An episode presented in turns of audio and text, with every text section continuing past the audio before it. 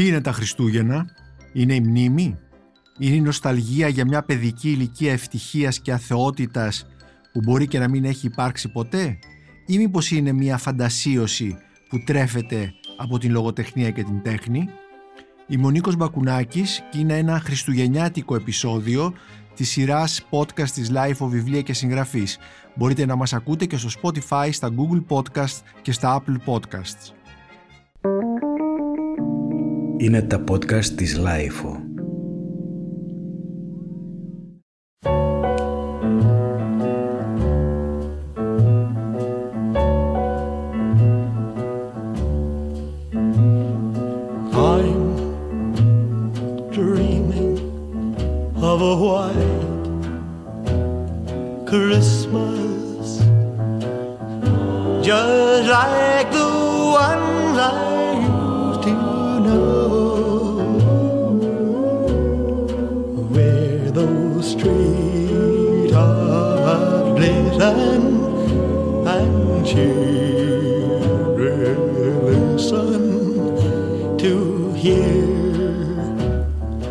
Life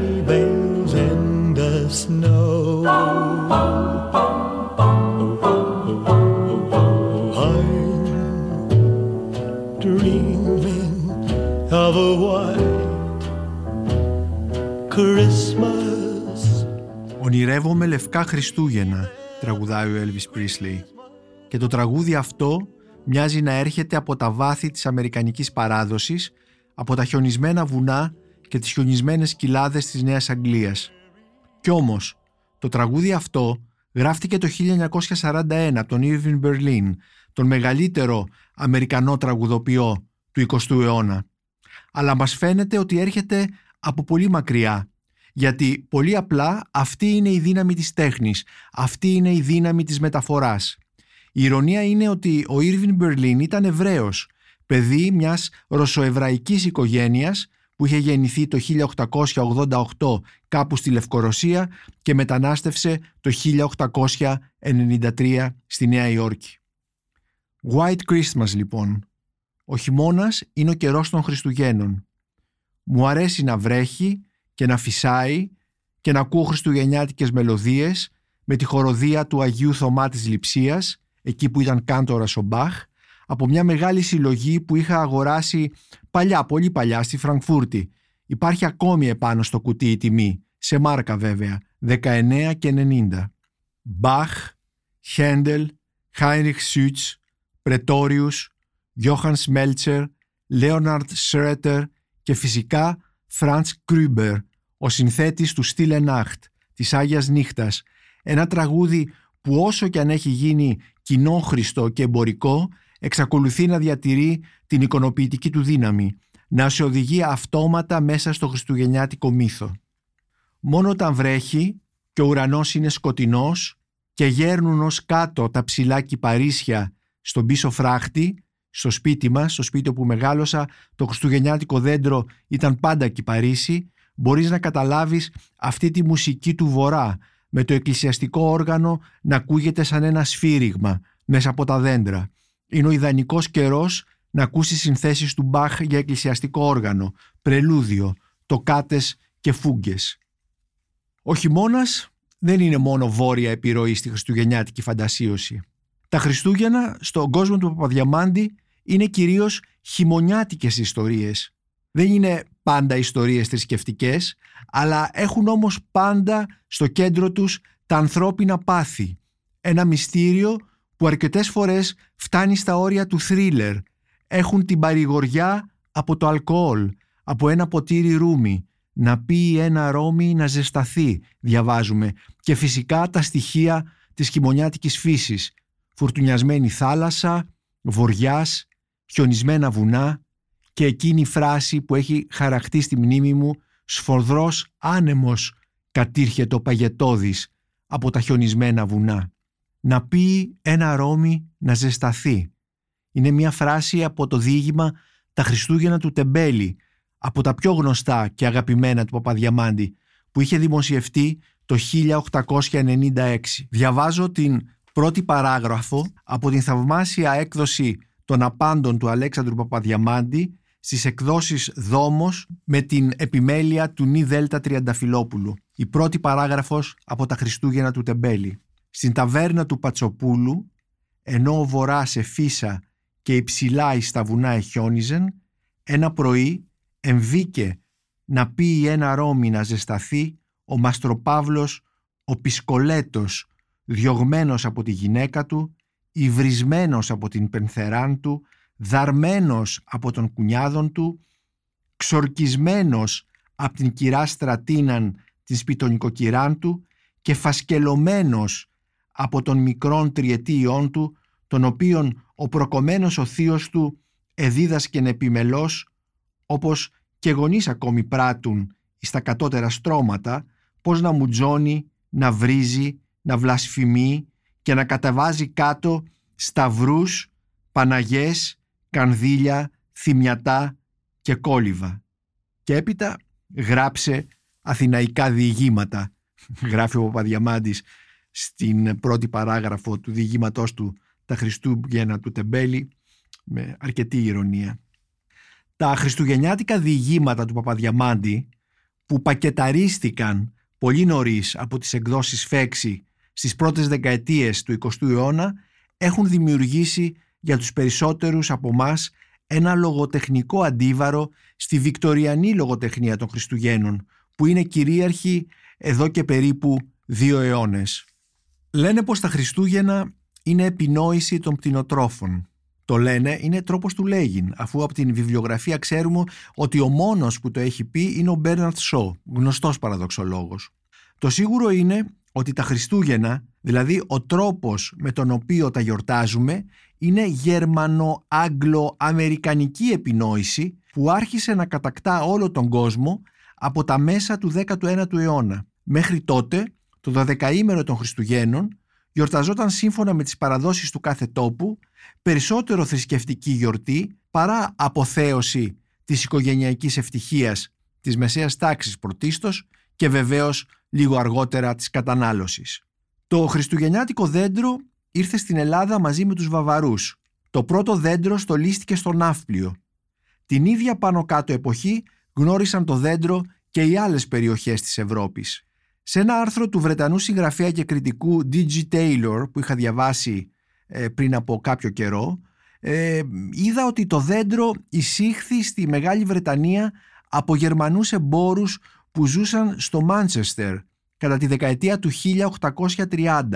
Καθιερώθηκε όμως το 1848 με ένα περίφημο χαρακτικό που δείχνει τη βασίλισσα Βικτορία, τον Αλβέρτο, το σύζυγό της δηλαδή, και τα βασιλικά παιδιά τους να ποζάρουν μπροστά από ένα χριστουγεννιάτικο δέντρο. Η Βικτορία σε, αυτή την, ε, σε αυτό το χαρακτικό εικονίζεται φρέσκια, λευκή και ολόπαχη σαν χριστουγεννιάτικη πάπια. Η βασίλισσα Βικτορία παντρεύτηκε όπως ξέρουμε τον Γερμανό πρίγκιπα Αλβέρτο το 1840. Ο Αλβέρτος, πρίγκιπας του Σαξκοβούργου, όπως έλεγαν στα ελληνικά το Σαξ Κόμπουργκ, έφερε στην Αγγλία από την πατρίδα του το χριστουγεννιάτικο δέντρο. Η γραβούρα λοιπόν για την οποία μιλάμε και που δημοσιεύτηκε το 1848 στο περιοδικό Illustrated London News και που έδειχνε όπως είπαμε τη βασίλισσα, τον πρίγκιπα και τα παιδιά τους να στολίζουν το δέντρο εκλαΐκευσε τη γερμανική παράδοση και την έφερε σε κάθε μεσοαστικό σπίτι όχι μόνο στη Βρετανία αλλά και σε όλο τον κόσμο. Η δύναμη αυτής της ε, βασιλικής εικόνας, η δύναμη ως προς το να επιβάλλει αμέσως ε, συμπεριφορές και να συμβάλλει στην αλλαγή νοοτροπιών, φαίνεται και από το ότι ο Κάρολος Ντίκενς, ο μεγάλος μυθιστοριογράφος, ο μεγάλος συγγραφέας της βικτοριανής εποχής, έγραψε μόλις δύο χρόνια μετά, μετά από αυτή δηλαδή την εικόνα στο Illustrated London News, το 1850, το περίφημο δοκίμιο A Christmas Tree, το χριστουγεννιάτικο δέντρο. Βέβαια η περίφημη χριστουγεννιάτικη ιστορία του, το A Christmas Carol, ο χριστουγεννιάτικη ιστορία μεταφράστηκε στα ελληνικά ο τίτλος, είχε εκδοθεί πολύ νωρίτερα, το 1843 και είχε κάνει πολύ εντύπωση στους τότε αναγνώστες της η επίδραση του χριστουγεννιάτικου πνεύματος πάνω στον μισάνθρωπο και απάνθρωπο Ebenezer Scrooge.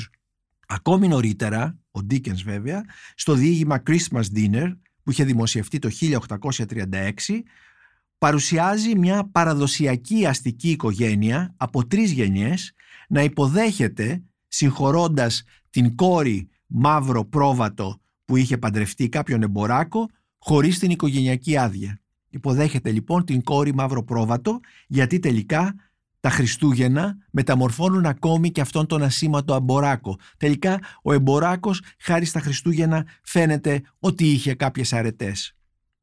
Ο DJ Taylor, ο Βρετανός συγγραφέας και κριτικός και αρθρογράφος και δημοσιογράφος, παλιά ε, έγραφε συστηματικά στον Independent, στην εφημερίδα Independent, στον οποίο αναφέρθηκα, έχει ανασυνθέσει την δικαισιανή μυθολογία των Χριστουγέννων αυτή την βικτοριανή φαντασμαγορία του A Christmas Carol όπου η γέμιση της Χίνας περιλαμβάνει εκτός από κάστανα και σταφίδες και πάρα πολλές ενοχές.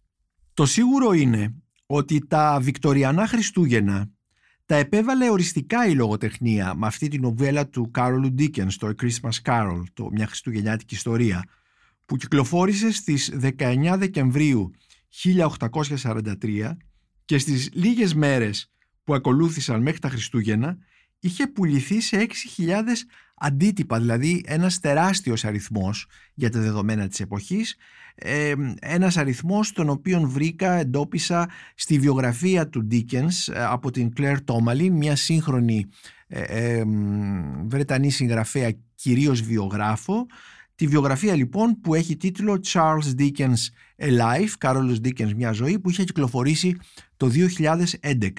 Ο Dickens είχε γράψει αυτή τη νουβέλα μέσα σε δύο μήνες και είναι ο μόνος μεταξύ των σύγχρονων συγγραφέων, των σύγχρονών του δηλαδή συγγραφέων, που δημιούργησε μια τόσο πιστική εικόνα ευτυχίας.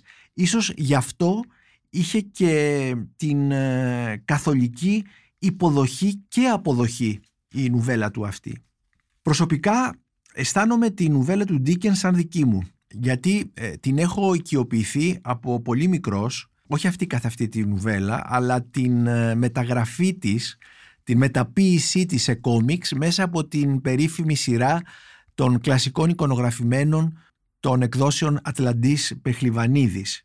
Ιδιαίτερα όμως αυτή την ιστορία την αγάπησα και την οικειοποιήθηκα όταν τη διάβασα ολόκληρη, όταν την πρωτοδιάβασα ολόκληρη, μέσα από μία έκδοση Viper, τα περίφημα βιβλία περιπτέρου που εξέδιδε ο Πάπυρος πριν από πολλές δεκαετίες, ε, ένα βιβλίο του 1971 σε μετάφραση του Άγγελου Νίκα. Εκεί λοιπόν είχα πρωτοδιαβάσει τη Χριστουγεννιάτικη ιστορία, ολόκληρη, σε ένα βιβλίο με κυτρινισμένο χαρτί, πρασινοπό εξώφυλλο παρόλο που εικόνιζε ένα τοπίο χιονιού και τιμή όπως ε, διαβάζω ακόμη στο εξώφυλλο γιατί αυτό το βιβλίο το κρατάω σαν ένα από τα τεκμήρια της εφηβικής μου ζωής δραχμέ 14.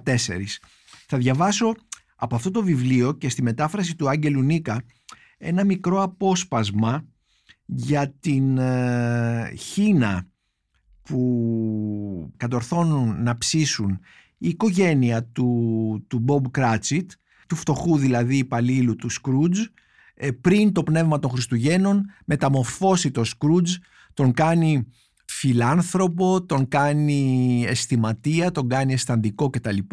Και φέρει, φέρει στο, σαν δώρο στο σπίτι του υπαλλήλου του, εκτός από διάφορα παιχνίδια κτλ. Και, και μια γαλοπούλα που φαίνεται ότι στα δεδομένα της εποχής, της βικτοριανής εποχής, ήταν πιο πολυτελές και πιο ακριβό πουλί σε σχέση με την πάπια ή την χίνα.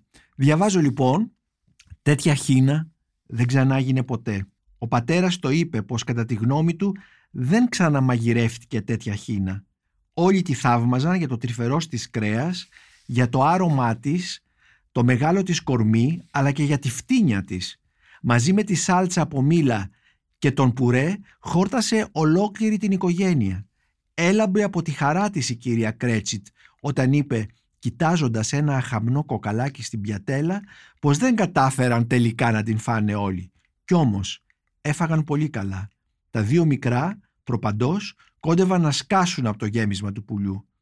Μα τώρα, ενώ η δεσποινίς Μπελίντα άλλαζε τα πιάτα, η κυρία Κρέτσιτ σηκώθηκε και πήγε μόνη της, δεν άντεχε κανενός τα βλέμματα σε αυτή τη δουλειά, να βγάλει από τη φόρμα την πουτίγκα. Να λοιπόν μία ε, παράγραφος από την ε, χριστουγεννιάτικη ιστορία του Ντίκενς ε, όταν ε, η Χίνα και η Πουτίγκα δημιουργούν όλη αυτή την ευτυχία, τη χριστουγεννιάτικη ευτυχία μιας φτωχής οικογένειας πριν όπως είπαμε το πνεύμα των Χριστουγέννων μεταμορφώσει τον Σκρούτζ και τους φέρει όλα αυτά τα αγαθά που όπως διαβάζουμε στην, ε, στο πιστόφυλλο της ελληνικής αυτής έκδοσης, της ιστορικής αυτής έκδοσης, όπως είπαμε, στα κλασικά παπύρου, βίπερ, βιβλία, βιβλία περιπτέρου. Διαβάζω λοιπόν στο πιστόφυλλο, ποτέ βεβαιώνει η παγκόσμια κριτική της λογοτεχνίας, η χαρά, το κέφι, το ξεφάντωμα δεν δόθηκαν με τόσο αληθινό, γήινο και απολαυστικό τρόπο όπως στα κάλαντα, την χριστουγεννιάτικη ιστορία και την πιο δημοφιλή από όσες διηγήθηκε ο Κάρολος Ντίκενς, ο μεγαλύτερος πεζογράφος της αγγλικής γλώσσας. Οι ήρωές του είναι προσωπικοί μου φίλοι, είπε χαρακτηριστικά για τον Κάρολο Ντίκενς ο Τολστόι. Και αναφέρεται βεβαίως εδώ στον Σκρούτζ, τον οποίον ο, ο άνθρωπος που είχε γράψει αυτό το μικρό κείμενο, αυτό το tease στο πιστόφυλλο της έκδοσης Χριστουγεννιάτικες ιστορίες στα κλασικά του παπύρου, χαρακτηρίζει τον Σκρούτζ, τον ήρωα της ιστορίας, ως κομικοτραγικό. Αλλά βλέπουμε το πνεύμα, αυτή, αυτή η ιστορία δηλαδή, η οποία έχει μέσα και, τόση, και τόσο πόνο και τόση αθλειότητα, την αθλειότητα της βικτοριανής εποχής, ε, βλέπουμε ότι παρουσιάζεται σαν ε, μια ιστορία για τη χαρά, το κέφι και το ξεφάντωμα των Χριστουγέννων. Είναι πάρα πολύ χαρακτηριστικό νομίζω για τις νοοτροπίες. Ο George Orwell στο περίφημο δοκίμιό του Can socialists be happy?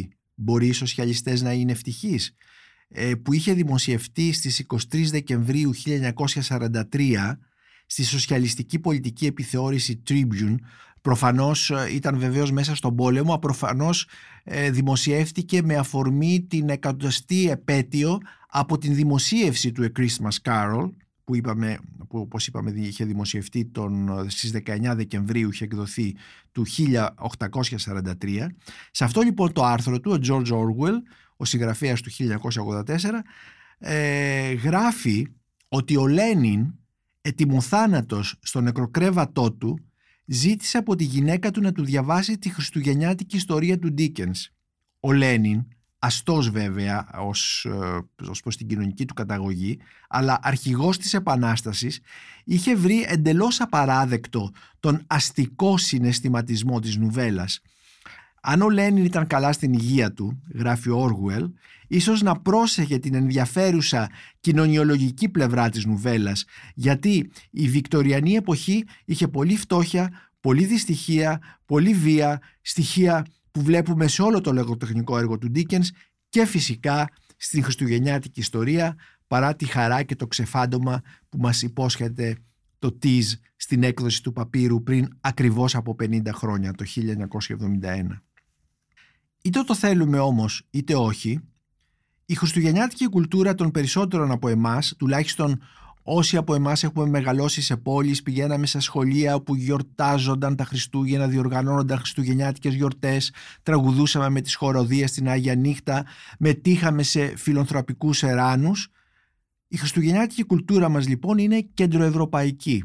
Άγια Νύχτα, έλατο, φάτνες, χαλκομανίες με ροδαλά αγγελάκα και κοκκινομάγουλους Αγιοβασίλειδες, Λατρεύω τον Παπαδιαμάντη, αλλά για να μπω στη χριστουγεννιάτικη ατμόσφαιρα των διηγημάτων του, έπρεπε να πάω στρατιώτης, να υπηρετήσω σε ένα απομονωμένο στρατόπεδο της Μυτιλίνης, συγκεκριμένα στην πέτρα της Μυτιλίνης, και να βρεθώ στις 4.30 τα χαράματα, διασχίζοντας έναν ελαιόνα στην εκκλησία του χωριού, που ήταν στην κορυφή ενός βράχου. Αλλά μετά και πάλι στη Λενάχτ, Αγια Νύχτα και Έλατο και Φάτνη δέντρο, δώρα, γεμιστή γαλοπούλα, κάλαντα, χειμωνιάτικη θαλπορή, βικτοριανή χριστουγεννιάτικη αισθητική απλώθηκαν παντού.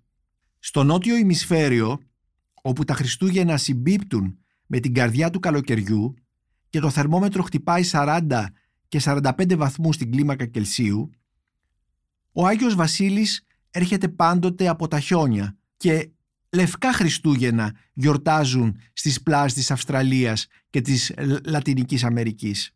Στις καθολικές χώρες της Κεντρικής και της Λατινικής Αμερικής τα Χριστούγεννα είναι επίσης μια χειμωνιάτικη γιορτή. Αλλά και στην Κίνα, όπου ο εορτασμός των Χριστουγέννων από τα 50 εκατομμύρια Κινέζων χριστιανών, που είναι τίποτα μέσα στο ένα και πλέον δισεκατομμύριο κατοίκων που έχει αυτή η χώρα, τα Χριστούγεννα λοιπόν γιορτάζονται και έχουν αποκτήσει μεγάλη ορατότητα. Θυμάμαι ένα ταξίδι που είχα κάνει τον Απρίλιο του 2003 ε, στην Ανατολική Θράκη, ένα ταξίδι για να επισκεφθώ την Βυζή, το χωριό που είχε γεννηθεί ο Γιώργος Βυζίνος, αλλά κυρίως ήταν ένα ταξίδι για να περιπλανηθώ στην ε, βαλκανική εθνολογία, στην βαλκανική ανθρωπολογία.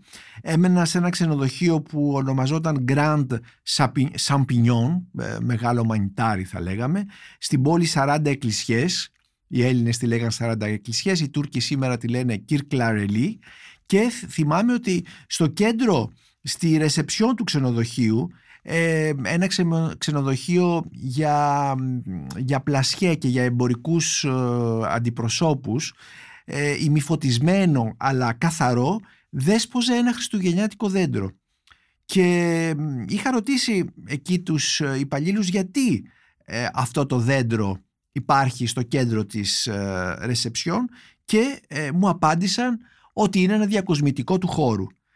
Ε, ήταν προφανώς λοιπόν ένα δάνειο από τα Γερμανοβίκτοριανά Χριστούγεννα το οποίο υπήρχε σε αυτή τη ρεσεψιόν του επαρχιακού ξενοδοχείου, τουρκικού ξενοδοχείου κάπου στην κεντρική Ανατολική Θράκη χωρίς βεβαίως το βάρος της θρησκευτικής συνδήλωσης και της θρησκευτικής σημασίας. Αυτά τα βικτοριανά λογοτεχνικά Χριστούγεννα αμφισβητήθηκαν ε, πολύ ε, από την, ε, από την ίδια τη λογοτεχνία. Για παράδειγμα θα αναφέρω ίσως ένα από τα πιο χαρακτηριστικά παραδείγματα αυτό του ερετικού συγγραφέα και δημοσιογράφου του Τσέρστερτον που είχε γεννηθεί το 1874 και πέθανε το 1936 στο περίφημο διάσημο δοκίμιό του Χριστούγεννα που κυκλοφορεί και στα ελληνικά σε μετάφραση της Παλμύρας Ισμυρίδου από τις εκδόσεις Άγρα. Εδώ ο Τσέστερτον συνομελώντας απευθείας με την νουβέλα του Dickens, το Christmas Carol, αναρωτιέται αν το γαλόπουλο που πρόσφερε ο Σκρούτζ στον ανιψιό του τον Bob Cratchit και υπάλληλό του έτυχε λαμπρότερης ή θλιβερότερης πορείας στη ζωή από άλλες λιγότερο ελκυστικές, λιγότερο διάσημες εννοεί γαλοπούλες γιατί οπωσδήποτε το γαλόπουλο αυτό ε, είναι ίσως ένα από τα πιο επώνυμα εντός εισαγωγικών γαλόπουλα στην ιστορία της λογοτεχνίας. Το παράδοξο ερώτημα του Τσέστερτον συνδέεται με τη γενικότερη θέση του ότι, εντός εισαγωγικών, δεν υπάρχει πιο εντυπωσιακή ένδειξη της απέραντης πνευματικής ένδυας των νεοτοριστικών τάσεων από αυτή τη γενική διάθεση να διατηρηθούν οι παλιές φόρμες. Και θα μπορούσαμε να πούμε ότι αυτή, αυτή η κριτική εδώ του Τσέστερτον είναι απόλυτα ισχυρή σήμερα, όπου οι φόρμες των Χριστουγέννων διατηρούνται σχεδόν ανέπαφες, παρόλο που ε, έχουν εμπολιαστεί από το εμπορικό και διαφημιστικό πνεύμα κτλ. Η πιο λογοτεχνική χριστουγεννιάτικη εμπειρία μου έχει στο κέντρο της μια διπλή ιστορία.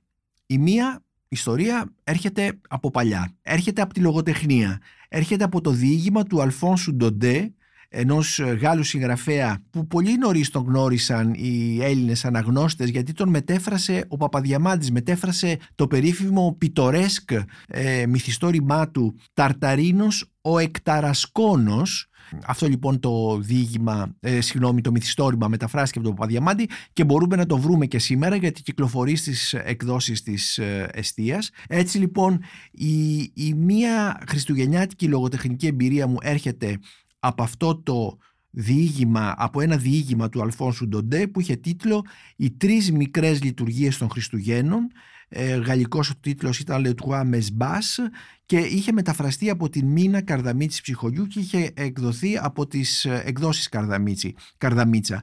Ε, αυτό το διήγημα είχε πρωτοεκδοθεί στα γαλλικά το 1875. Και η άλλη, ας την πω λογοτεχνική εμπειρία μου, ε, έχει σχέση με μία συνάντησή μου, χριστουγεννιάτικη συνάντησή μου με τη Ζηράνα Ζατέλη.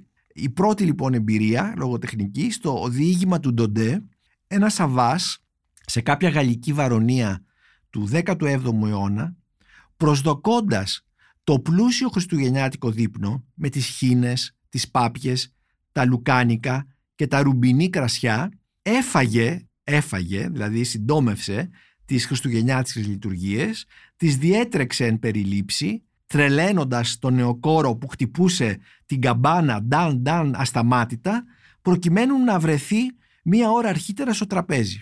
Αλλά στο τραπέζι ήρθε η τιμωρία, γιατί ο Αβάς έμεινε από αποπληξία πάνω σε μία ροδοψημένη χίνα. Αργότερα, στον Παράδεισο, ο Θεός ανάγκασε τον Αβά να ξεπληθεί από το αμάρτημα της λεμαργίας, βάζοντάς τον να τελέσει επί 300 φορές τις τρεις χριστουγεννιάτικες ιστορίες.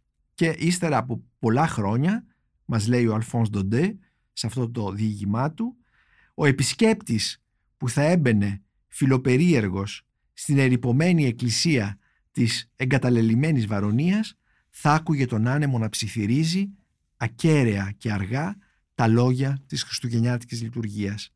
Ο Αβάς, αιώνες μετά, πλήρωνε ακόμη το αμάρτημα της λεμαργίας. Και ήταν πρωί μιας βροχερής μέρας, λίγο πριν τα Χριστούγεννα, όταν είχα διαβάσει αυτή την ιστορία του Ντοντέ και σε λίγο θα συναντούσα τη Ζηράνα Ζατέλη, νομίζω ήταν η χρονιά που είχε πάρει κρατικό βραβείο μυθιστορήματος. Θα τη συναντούσα λοιπόν στο εστιατόριο Academy της Οδού Ακαδημίας, ένα εστιατόριο που δεν υπάρχει πια. Έφτασα λίγο αργά, την είδα να περιμένει πίσω από τη βιτρίνα, ανάμεσα στο χιόνι αποτριμμένο φελιζόλ, τα κόκκινα αλεξανδρινά και τα πορτοκαλί διαφημιστικά μιας γαλλικής σαμπάνιας. Η εικόνα με τη λιγνή φιγούρα της Ιράνας στα μόβ έμοιαζε να βγαίνει μέσα από αυτό το τοπίο του Αλφόνσου Ντοντέ. Αλλά γιατί όχι και από ένα τοπίο του Παπαδιαμάντη. Θυμάμαι μάλιστα τη φράση που μου είχε πει «Να είμαστε πάλι στο τελευταίο σκαλοπάτι του παλιατζίδικου της καρδιάς». Νομίζω ότι ήταν μια φράση του Κίτς, του, του ποιητή. Κάθε Χριστούγεννα νομίζω ότι σκέφτομαι, αισθάνομαι, γράφω, λέω τα ίδια. Αλλά δεν με πειράζει γιατί τα Χριστούγεννα στηρίζονται ακριβώς στην επανάληψη των συνηθιών, σε αυτό το διαρκές χριστουγεννιάτικο restart. Και παρά την όποια απομυθοποίηση, εξακολουθούμε να τραγουδάμε με την ίδια χαρά και να ακούμε το I'm dreaming of a white Christmas, να διαβάζουμε ιστορίες, γλυκές αμελομακάρονα, έστω και αν είναι πικρές. Άλλωστε, αναρωτιέμαι και ρωτάω όλους, υπάρχει άλλη πιο σκηνοθετημένη γιορτή όσο τα Χριστούγεννα; Ας μείνει λοιπόν μακριά από μένα ο χριστουγεννιάτικος ασκητισμός. Είμαι ο Νίκος Μπακουνάκης και ήταν ένα χριστουγεννιάτικο επεισόδιο της σειράς podcast της LIFO, βιβλία και συγγραφής. Μπορείτε να μας ακούτε και στο Spotify, στα Google Podcast και στα Apple Podcast.